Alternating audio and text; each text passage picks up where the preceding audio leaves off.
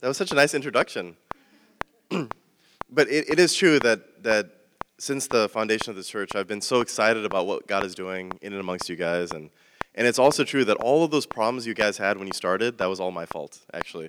Hugh had all the good advice, all the wise and wise, wise words, and I had the, the ideas that never, never worked out. So sorry about that. Sorry about that. But it is great to be here with you guys. I, uh, I have a word that it's, it's, it's challenging because it's true, is this world is filled with trouble.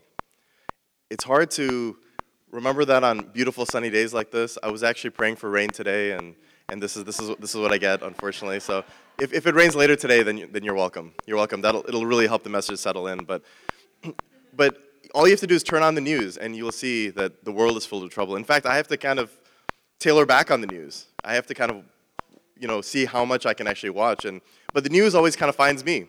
I'll be at work and someone will say, Matt, did you see what happened? And this crazy thing happened. And can you believe this happened? I'm like, oh, yeah, really? That happened? Okay, that's, that's great. That's just what I was looking for to give me an uplift during my day and feel really good about myself. And, but I'm constantly reminded that, that this world is filled with trouble. And, and we see that in the Bible that, that in 1 Peter, the enemy is like a roaring lion, it prowls around. We know that evil doesn't sleep, it seeks to kill, steal, and destroy as Jesus talked about in John. And that there is, there is obstacles and, and, and troubles that we face in this world. And that's just the reality. And I'm not here to tell you that this world is heaven because it's not. But Jesus does say in, um, in John 10 that in this world you'll, you'll face trouble. But take heart because I have overcome the world. And that's the hope of, that we have is that as much trouble as there is in this world, we have a God of the impossible that partners with us, that stands with us, that gently takes us by the hand and guides us in, along the way. In fact, Jesus says, pray that, that it would be on earth as it is in heaven. Pray that that would happen. Pray that heaven would invade this earth.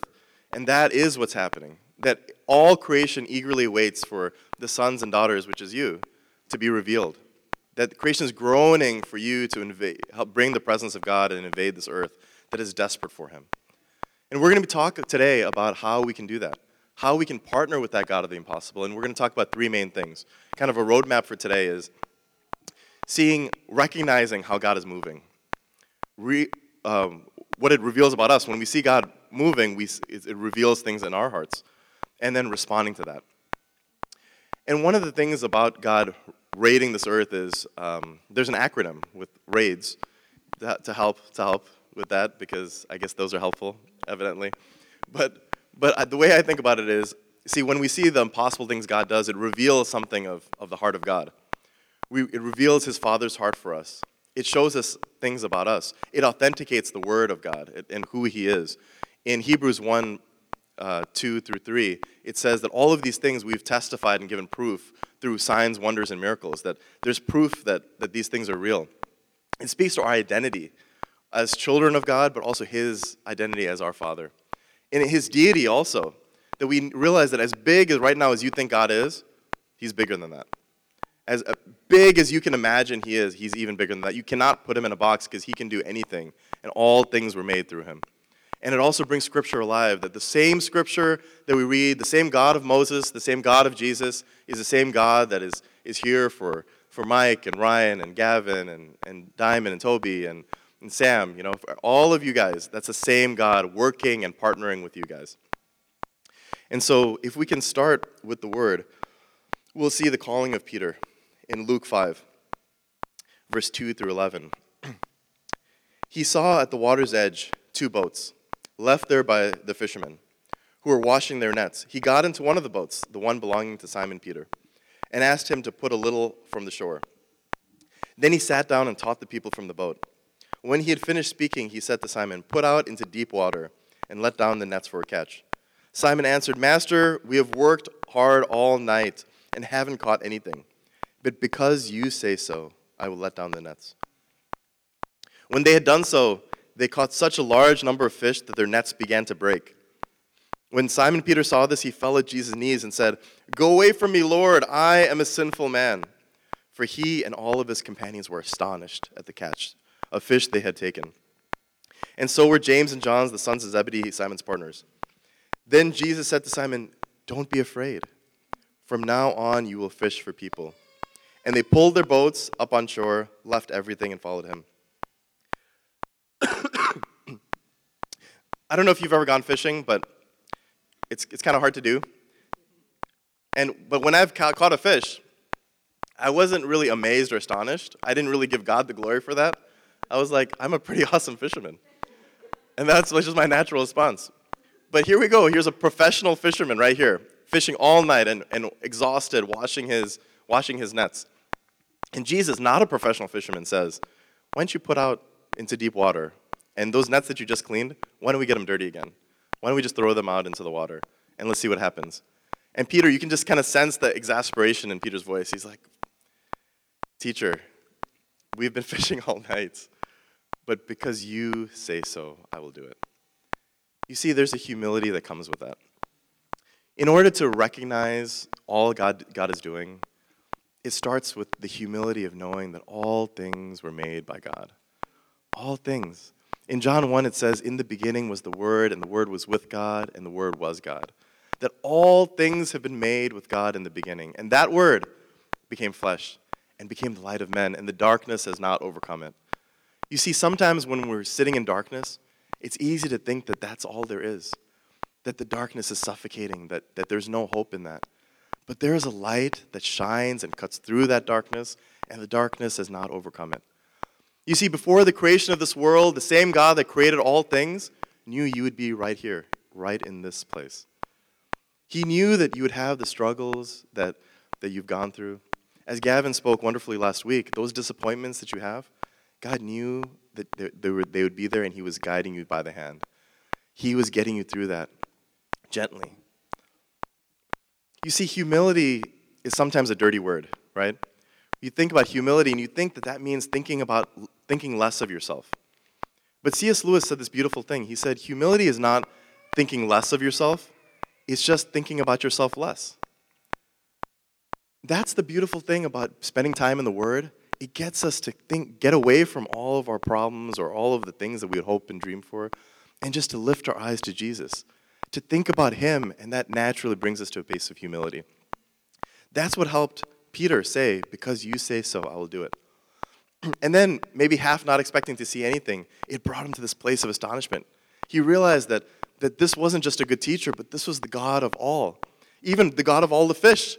He got all the fish to be right there when they had no business being there in the, in the heat of the day, right there. As a fisherman, he would have known that.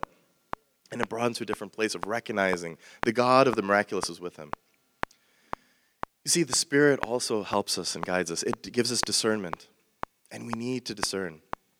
In 1 Corinthians 2, verse 9 through 11, it says that no eye has seen, no ear, uh, mind has imagined what God has for those who love him. And the Spirit knows all things. It even searches the deep depths of God Himself and brings that to us. That without that, we, we can't even believe. All of the mysteries of the universe are through the Spirit. In Ephesians, um, Paul writes that we, we didn't choose to have faith, that God gave us faith as a gift. And that same Spirit takes us by the hand, inspires us, shows us that He's moving, working, and gives us rest. In Exodus 33 14, he, God says to Moses, He says, My presence will go with you, and it will give you rest. You see, God works in both the big and the small things, and He also works in this church family. Do you know that, that sometimes I've thought of the church like an institution or even a business? And not once in the Bible has God ever described the church as that. He's never once said, This is a business. They had businesses back then, but He never once says that. But what He does say time and time again is, the household of God. Yes, Marie, the household of God. He describes us as brothers and sisters, as Him as our Heavenly Father, as us as the bride of Christ. That together, all of us here in that kingdom are brothers and sisters. There's something that binds us together in a way that the world can never give us. When I first came to faith, I saw that personally. You know, you couldn't pick your family members. I don't know anyone who picked their brothers and their sisters. But God has chosen that all of us would be in one family together. And we see that all over the world, God calls people together, that there are many people in the city. And together, we can mature together. We can learn from each other, push each other forward. And there's a safety that comes in this body that we're not alone. We don't have to be lone wolves. We can stand together, and we're stronger and better together. And then we can see the God of the impossible moving as we go. Excuse me.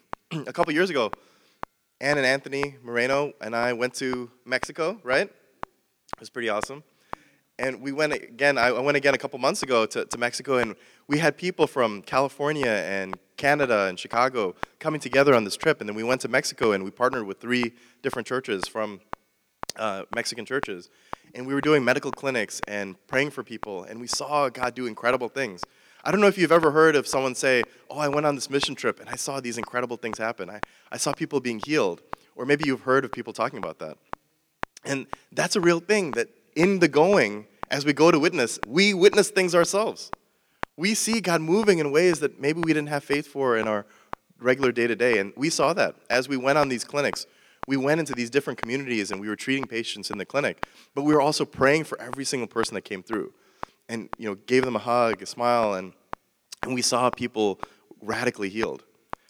We saw people who had like swollen knees just evaporate, people who had trouble hearing hear, hear better afterwards. And it was remarkable to see that that God of the impossible, who does miracles all throughout the Bible, is doing miracles um, just today as well. You see, he doesn't. He didn't take Peter and say, "Just follow me." He says, "I will make you fish for people." That he came so that we would give this message to others. I think we can all, we all would recognize that in the big things, if we saw a miracle, that we would acknowledge that, yeah, that's, that's God moving right now. God, if you, if you healed someone or brought someone back from the dead, I would, I would acknowledge that. But I think what's more challenging is to see that the God of the miraculous, the God of the impossible, is doing things every day in all of these small things as well. Gavin, one thing he didn't tell you in the introduction is I'm also a massive nerd. That I'm, I'm I'm a huge dork, actually. And it's, it's true, it's true. Gavin, you were very gracious in not sharing that. but I love, I love reading about science and, and seeing God move and, and everything. And I was, I was reading about just even like DNA and how it's put together. And what they talk about is there's something called the God fingerprint. And it's called the golden mean. And it, all, every double helix, every DNA molecule has that, that golden mean in the ratio. And that same ratio is in every animal and is every flower petal regardless of the number of petals, it's all in that same, those same numbers and same positions. And even the largest galaxies have those same fingerprints. And even if the physics of this world don't make sense, it, it's that, that God fingerprints everything. And so even science, which is maybe agnostic, calls it the God fingerprint. You see, even science realizes that there's something here in everything that brings this together. I saw that a couple couple months ago. I got I got water right here. Thank you. Um, I saw this actually a, a month ago on Good Friday. I was at work. And I had a thought similar to maybe something you guys have thought at work. I was in the middle of work and I, I just stopped and I said, you know what? I have to change the filter on my heater today. I mean, maybe you've had that thought too. No? I told you I'm a massive nerd. I told you, right? But I was like, it was this compelling thought. I was like, I gotta change that heater on the filter, you know? And, and I put it in my phone as a reminder because it just it was a compelling thought. And I, so it was like 7 o'clock, I'm to go home, have dinner, and then change the, the filter heater. And so I say hello to my family, and I talk to Sheetal, and Sheetal says, um, one of the first things she says to me is, you know, Matt, I think we should change the filter on our heater. I was like, I was just thinking the same thing. That's such a, a coincidence that you would bring that up.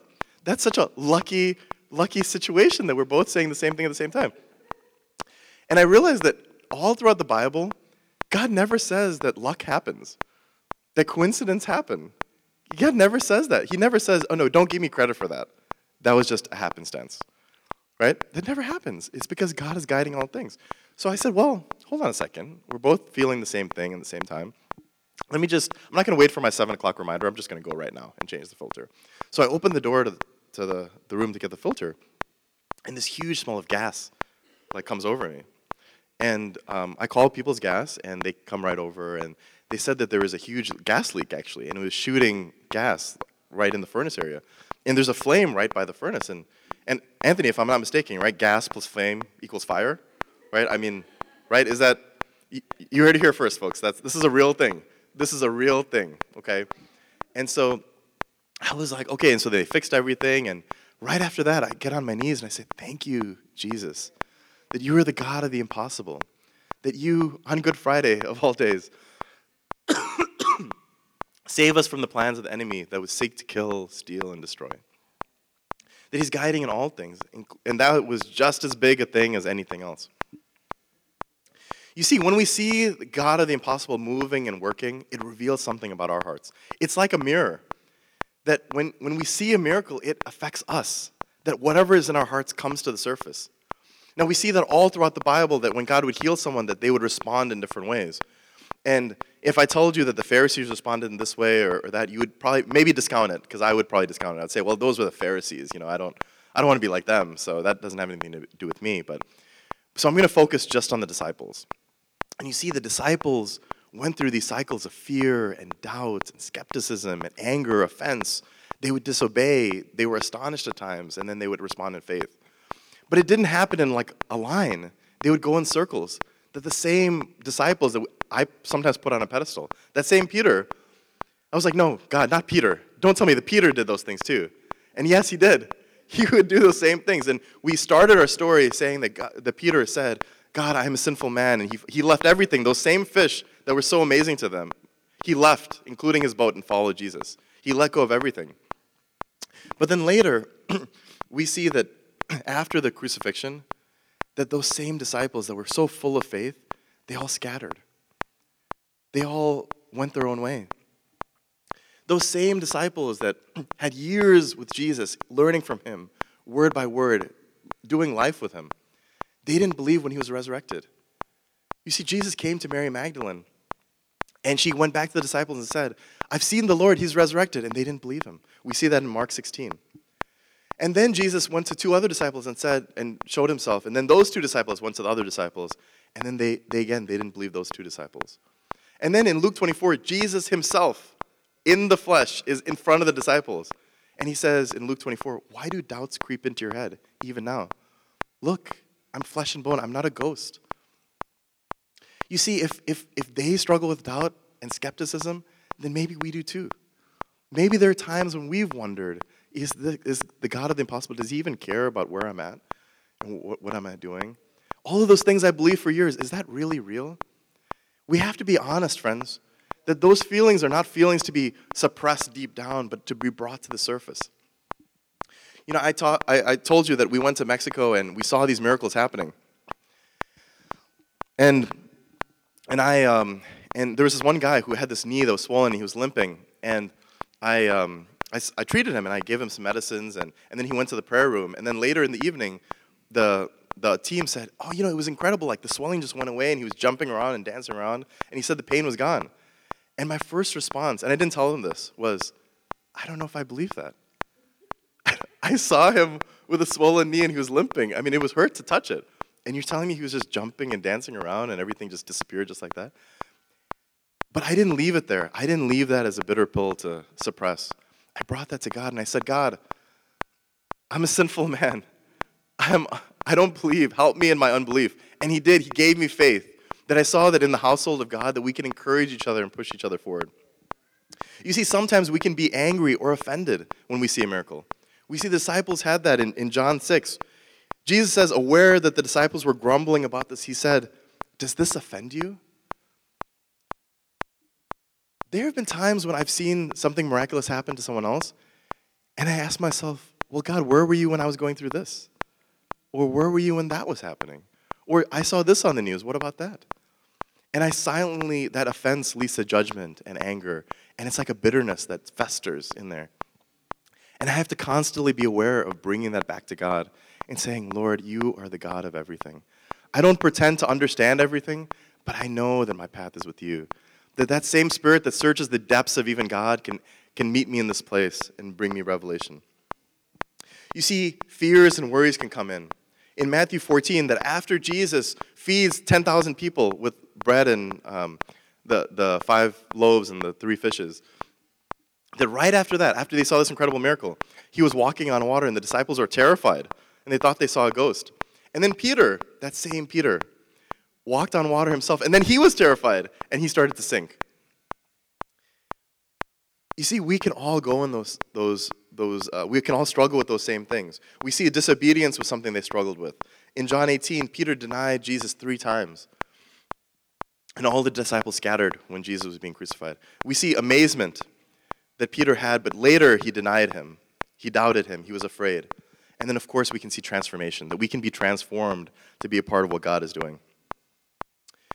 You know, about, about nine years ago, almost to the day, I saw something incredible happen. I was working in a veterans hospital as a, as a physician, and um, this guy came in, was brought in by his wife, and he was passed out. And we asked his wife what happened, and his wife said that he was an alcoholic, that he was struggling with drinking, and he took his medicines, and then he forgot he took them, so he took he took more of them. And she tried to stop him. She tried to say, "No, don't don't take more." And he was belligerent and violent, and and we kind of guessed that maybe he was kind of an abusive husband. And so then he kept taking his medicines, and then he forgot he took them. He took more, and he took more, and he took more until he passed out. And when he passed out, she could finally bring him to the hospital. And as he came to the hospital, one by one, all of those organs that were so delicately put together by God were falling apart. And his kidneys shut down, and we had to put him on dialysis. And his lungs were shutting down, and we had a breathing tube put in that was breathing for him. And his heart was shutting down, and we had him on three drips continuously going just to keep his heart going. And as that was happening, his lungs were literally flooding with water. And so we had to disconnect the breathing tube and pour out the water and then reconnect it. And we looked through all the research of what, what can we do to help this guy, and we did everything. The best that modern medicine had to have, we gave to him. And we were, I was working on him for 16 hours, and despite that, he was just slowly getting worse and worse and worse. To the point where the other doctors came to me and they said, um, Sorry, Matt, but he's to he's gonna die on your watch. And I was like, Thank you for that news. Thank you for that incredible news that you just gave me.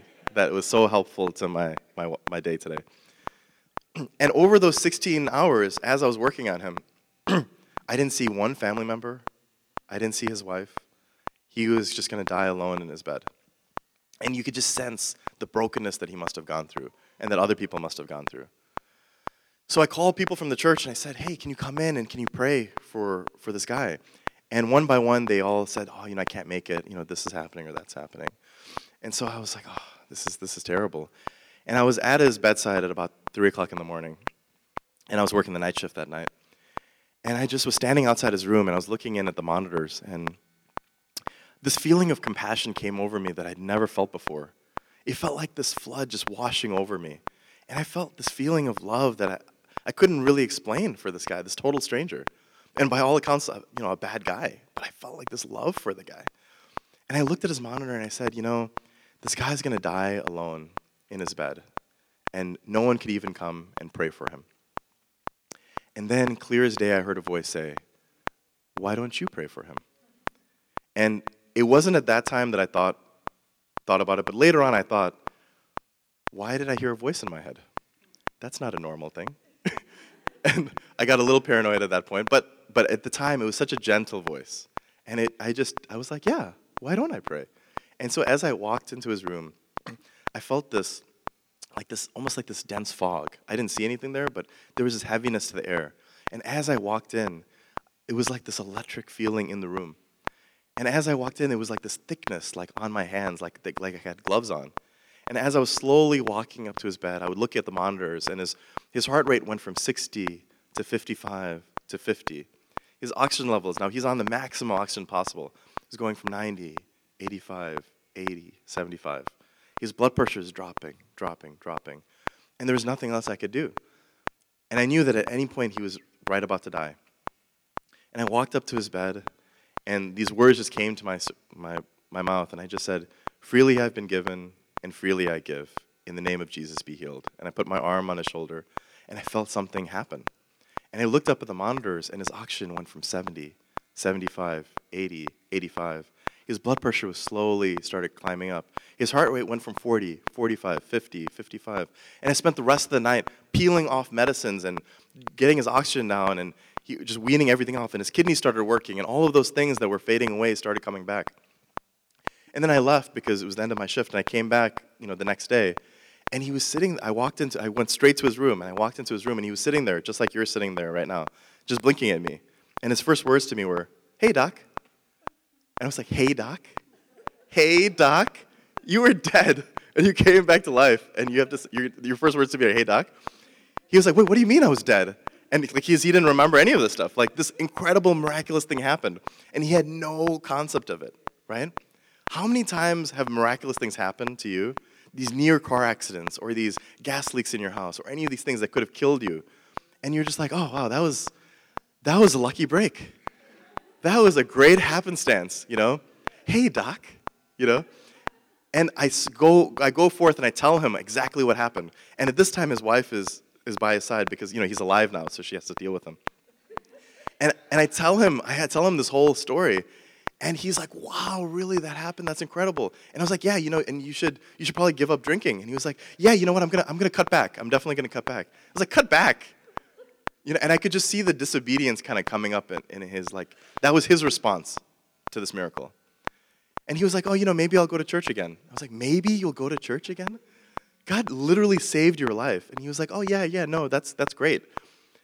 And, but I was so astonished that I kind of glossed over those facts. And I looked at his wife as I was sharing this, and she had this look on her face like, why would God heal this guy?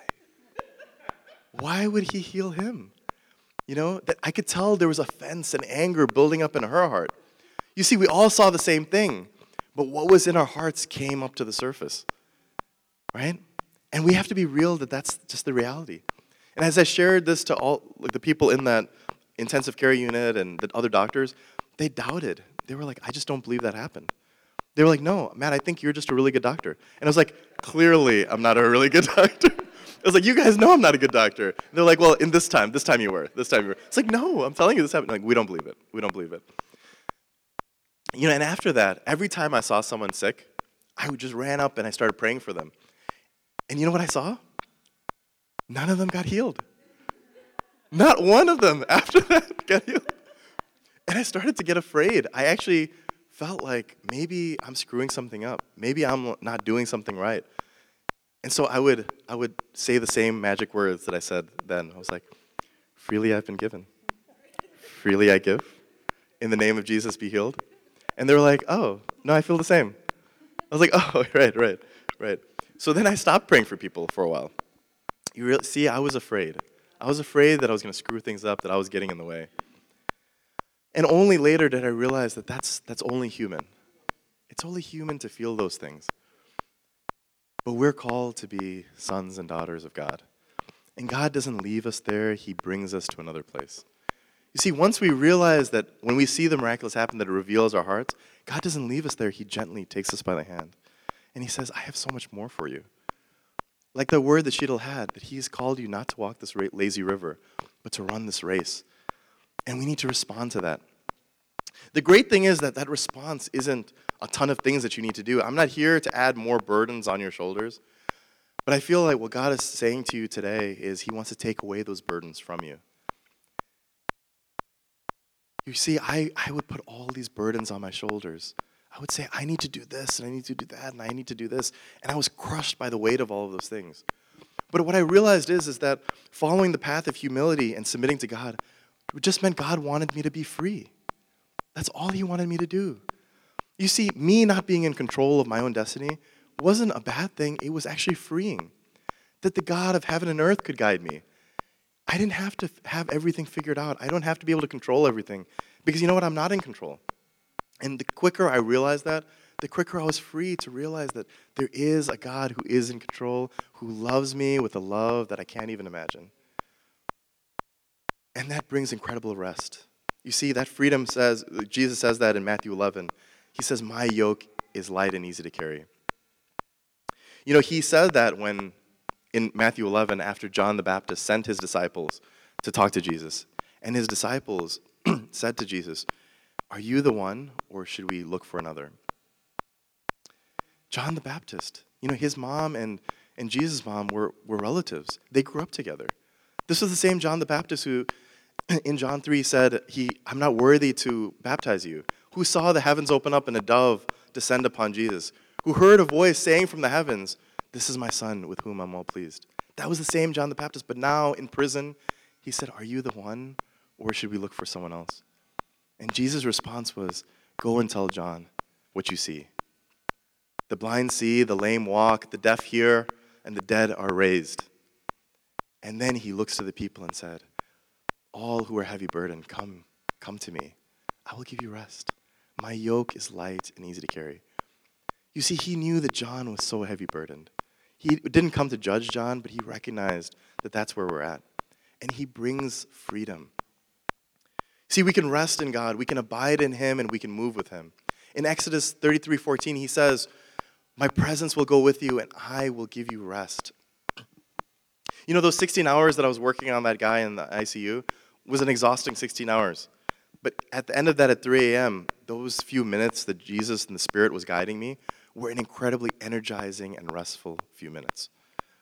I felt like I could do another 16 hours. I was like running all around and jumping, you know, through hoops or whatever, just because I was so excited with what I was seeing. But yet, just a couple months ago when I saw a guy's knee being healed, doubts creeped into my head. I saw someone dead come back to life, but yet I couldn't believe someone's knee was healed. You see, we always need to partner with this God of the impossible.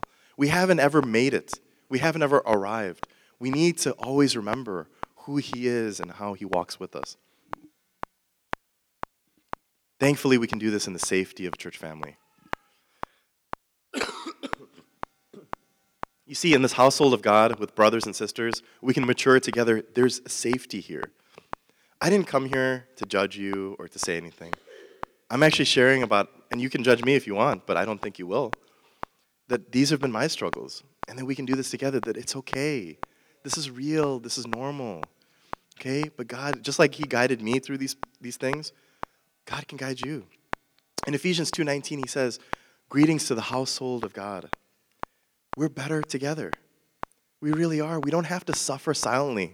We don't have to be alone in our rooms wondering why I can't be like Gavin because he's so awesome. He's so great. Why can't I do why can't I faith like this guy? You know, he has struggles too, I'm sure. I mean, I haven't I haven't seen any of his struggles, but I'm sure he has them. No? No? Maybe not. Maybe not. Okay. And we can also go freely. You know, th- there were times when I've been really burdened and I felt so heavy burdened with what this Christian walk was. I was like, man, you know, I have to read my Bible like three times a day, and I have to do this, and I have to do that, and I have to go to church, and I have to do this. And God, oh, I'm struggling here, so that means I need to do more. And I put all of these weights and burdens on my shoulders, and and those aren't bad things. Reading the Bible is great, and you know, being in the Word is is life giving. But I put all this pressure on myself, and then when I would try to share with someone else, I would be like, oh, do you want to? Do you want to do you want to do this Christian walk? And they would see that I was exhausted and heavy burden, and they'd be like, Matt, you know, I, I think I'm good. I think I'm actually maybe better off. And I was like, yeah, no, I get it. I get it. That makes sense. that makes sense. And I realized that that wasn't such a great witness. Being like crushed, that was never God's plan for my life. But now, when I see a world that is crushed, a world that is suffering and struggling, a world that is desperate for that God of the impossible, now when I share, I was like, why do you want to be so heavy burdened? Don't you want to be free? Don't you want to rest in the God who made you, who knows you, who loves you with the love that you've never even seen before? People are like, yes, of course. And faith can spring, spring in. You see, if we're so burdened, then it's a burden to share. But if this walk is light, and if God really does come to take away our burdens, then it's not a burden to share with other people.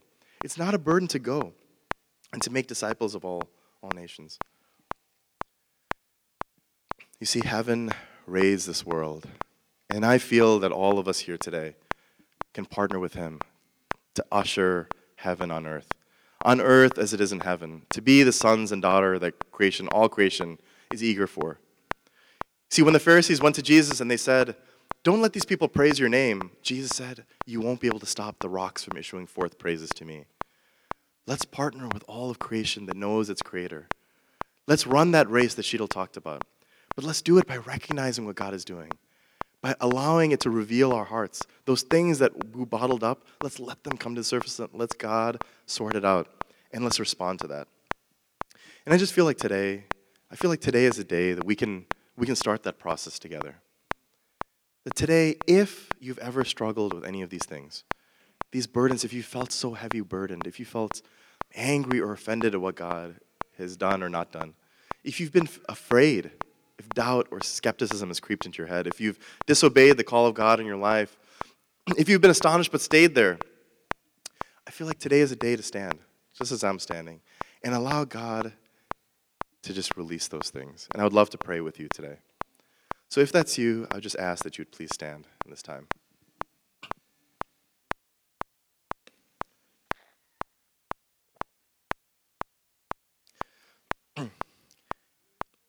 Dear Lord, I thank you, Father. I thank you, Father, for what you are doing in this place.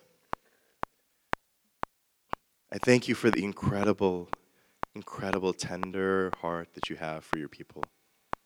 That you're both the lion of Judah and the lamb of God. That you come with this heart of compassion for us. But you come humbly, Lord.